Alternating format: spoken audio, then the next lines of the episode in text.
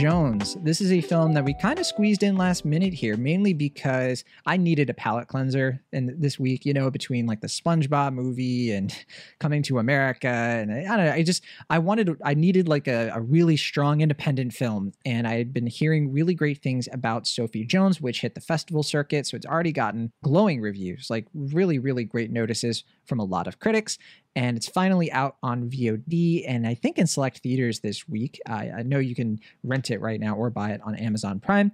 But yeah, so Sophie Jones is an indie film directed by Jessie Barr, who this is her first film. She's done a bunch of short films. She's a Sundance Fellow, a very talented filmmaker, and this is her first time making a feature.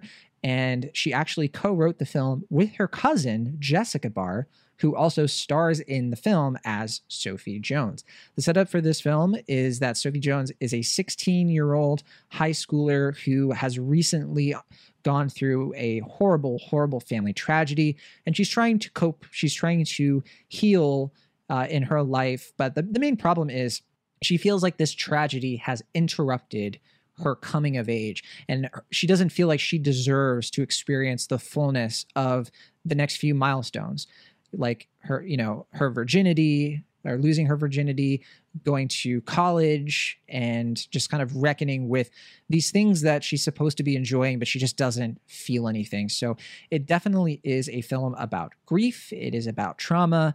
It's also about relationships, and it's also about friendship, particularly female friendships and how people can heal through relationships. This is a beautiful movie, just absolutely a slam dunk from Jessie Barr. I I was totally totally taken aback by how good this was. It's a quick watch for sure, and I think that a lot of people who watch it will come away from it, I hope, really feeling something. Ironically, since the whole thing is about how Sophie herself doesn't feel, but she's such an empathetic character. This film, I was writing in my review, which actually isn't out yet, but she's kind of like a, a really interesting blend between the reserved curiosity of Haley Lu Richardson's character in Columbus with um, some some other characters I won't give away because it would kind of give away kind of where the story goes. So I want to be a little bit more coy about that. Um, but I would also say this is definitely of a piece with something like Eliza Hittman's film from last year, Never Rarely, Sometimes Always, where it's just a very objective, neutral, but intimate portrayal of a character going through something very, very difficult and something very life affirming at the same time. So I'm a big fan of Sophie Jones. Will, you saw this as well. Pretty like you're fresh off this movie. I think you checked it out just today, right? Yeah, I watched it this morning um, as you were saying, kind of a I, I needed something that that actually endeared me. I feel like all the movies I've been watching or talking about this week have been mixed to negative, and I was like, I need to be positive. And I know you and a bunch of people were liking this. Yeah. I think it has like hundred percent on Rotten Tomatoes right now. So it's like, you know, I, I, think I need to be a little bit more positive. I need to give a movie that that that is actually uh, higher in my estimation some love. And I, I do agree. I think this is a very much an indie film in the sense that like I think the most famous name is behind it, like Nicole Holofcener is a producer on it and like otherwise there's like no big names on this um it's certainly a more indie production than, than what we usually cover on the show and i don't yeah, think it's she, bad thing she just... cast she cast mostly unknown characters like yeah specifically which is ironic considering the same thing happens in boogie but it doesn't quite work in that film which right. is interesting no, I just I just clarified because like I mean I know like when we talk about indie films we kind of put like indie in like quotation marks because they're like usually like you know like two or three hundred million dollar or, or, sorry two or three million dollar productions. So it's like they are independent but not like indie to the extent like this. Like this is like probably like a much smaller scale thing. Like this is type of thing in a normal theatrical climate like you might see like a poster for it your art house theater and you like get in the town early and your friends out there yet. So it's like oh I got like ninety minutes to kill. I'll just see this movie who is Sophie Jones, and you just yeah, kind of yeah. get washed in with it. And I think in a good way. I think this is the type of film that I, I hope it finds its audience along the way because, like you said, it's a pretty unassuming film. It, it hits a lot of like sort of indie cliches that we've seen before. But one thing I really do appreciate about the film is that it doesn't really give us those big moments that you expect. It's all like the little moments in life, like like they hint at like you said like this like terrible tragedy or like she has this big play coming up or high school graduation is coming up or like all these different things and we just don't really see that part of her life. We just focus on the little day to day things that, um, you know, make her this character that comes to terms with her grief and how she kind of processes this very difficult thing that happened at a very formative age in her life. And, you know, I think, you know, it doesn't do anything that you haven't seen other films in this vein, but I think it just works because, like you said, like there's such a raw, nuanced performance from our lead here. And I think she gets a really compelling performance out of her cousin and fellow screenwriter in a way that you know plays to their strengths and uh, you know? It's not i don't think i'm quite as high as you are on it but i, I do think this is quite a little uh, charmer of an indie and i can definitely get behind the praise behind it. Yeah i, th- I think it's definitely a, a little a little gem you know that i hope more people I, I hope it's not a hidden gem. I hope it's one that gets some some elevation because it's worth checking out. I think a lot of people will get something out of this and i think you know you to what you're saying there i think there's a difference right between indie aesthetic and indie passion project. You know, there's the type of indie film that really is like the person behind this desperately wanted to make this. And then the other film is more like, yeah, they want to make this. Like, we're not taking away from that, but it's more of like it's trying to have an aesthetic of being an indie film for reasons that are a little less inauthentic or a little less authentic, I think is fair to say. I'm not going to call anything out here, but yeah, there's films like that in general. This one definitely feels like something that Jessie Barr put her entire self into, which is something I really appreciate. And there's just like little miracles in this film. Some of my favorite things about it and, and the miracles I'm talking about how things worked out with the casting. But in terms of just what this film is, I think where the reason it really hit me was how it just like invites you into this young woman's intimate spaces between her car and her bedroom.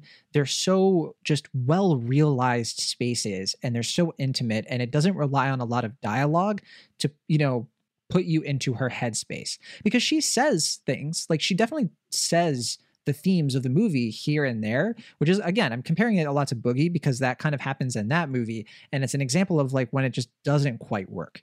Be, maybe it's because of the performance, but also because there's just something about the direction that just isn't subtle enough, or that it's more. Well, here, here's what I'll say.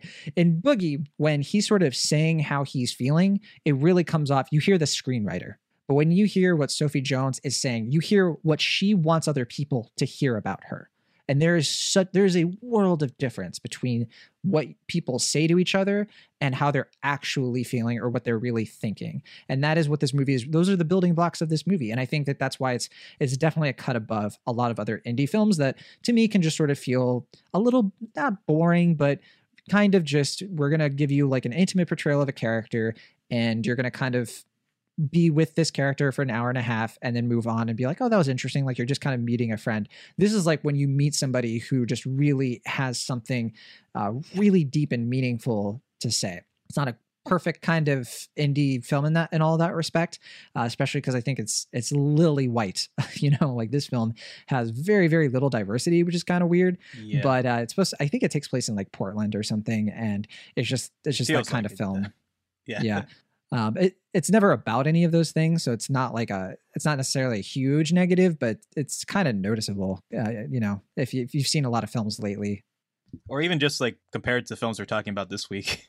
Yeah, uh, yeah, exactly. Yeah, but um, yeah, no, I agree. I mean, it's a type of film where like I don't.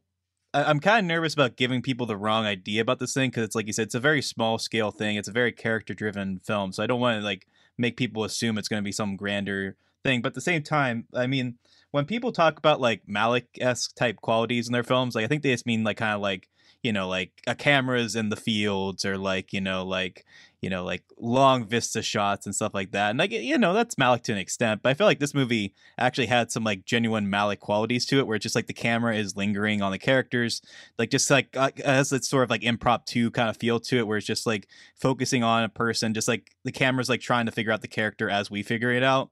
And to me, that's a quality I really love about Malick, and and kind of same with like Jane Campion. Like, there's some qualities here as well with that film or with her filmography that I think are apparent here. And you know, if I'm if I'm thinking of those two filmmakers from your first movie, then then you're on the verge of doing some good stuff. So that that comes as definitely a good recommendation from me. Right on, right on. Yeah, I just you know it does a lot of things that I personally like, so I'm pretty high on it. Uh, you know, it does the thing where the high school students actually look like high school students. Uh, there's a musical number in here that's really well done. I think that, uh, yeah, this film just really utilizes music in a way that's really entertaining, just like between like the kind of music that Sophie listens to in her bedroom versus the kind of music that she listens to with kind of her on on and off again boyfriend.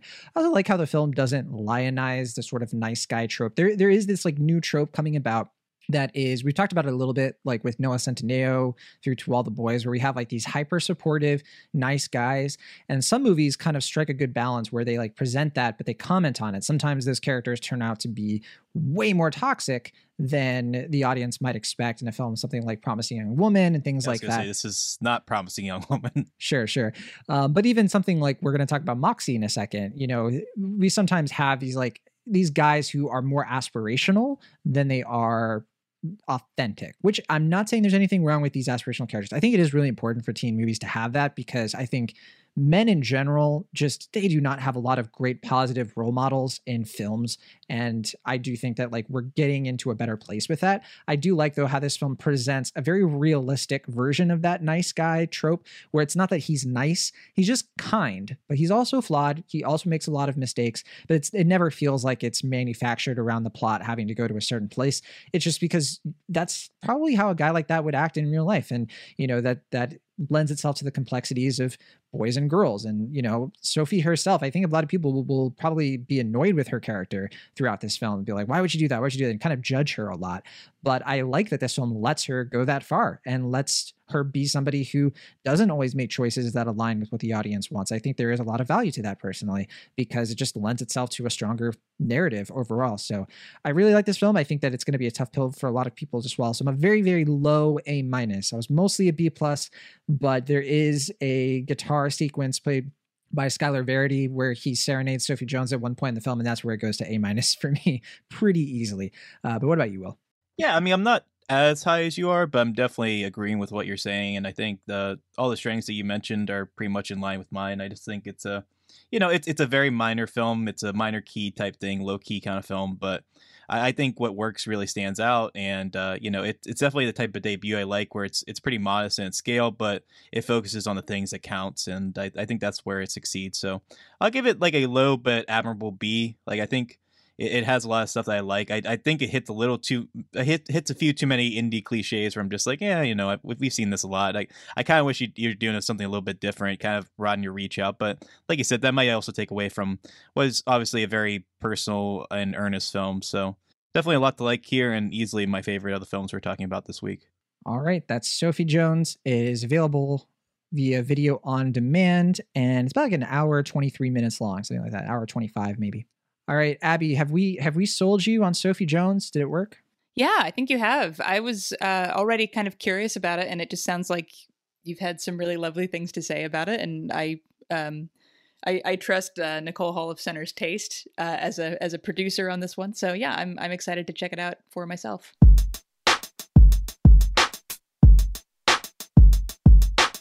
Thank you so much for listening to our show. Be sure to subscribe to Cinemaholics on your favorite podcast app of choice or find us on YouTube. See you all next time.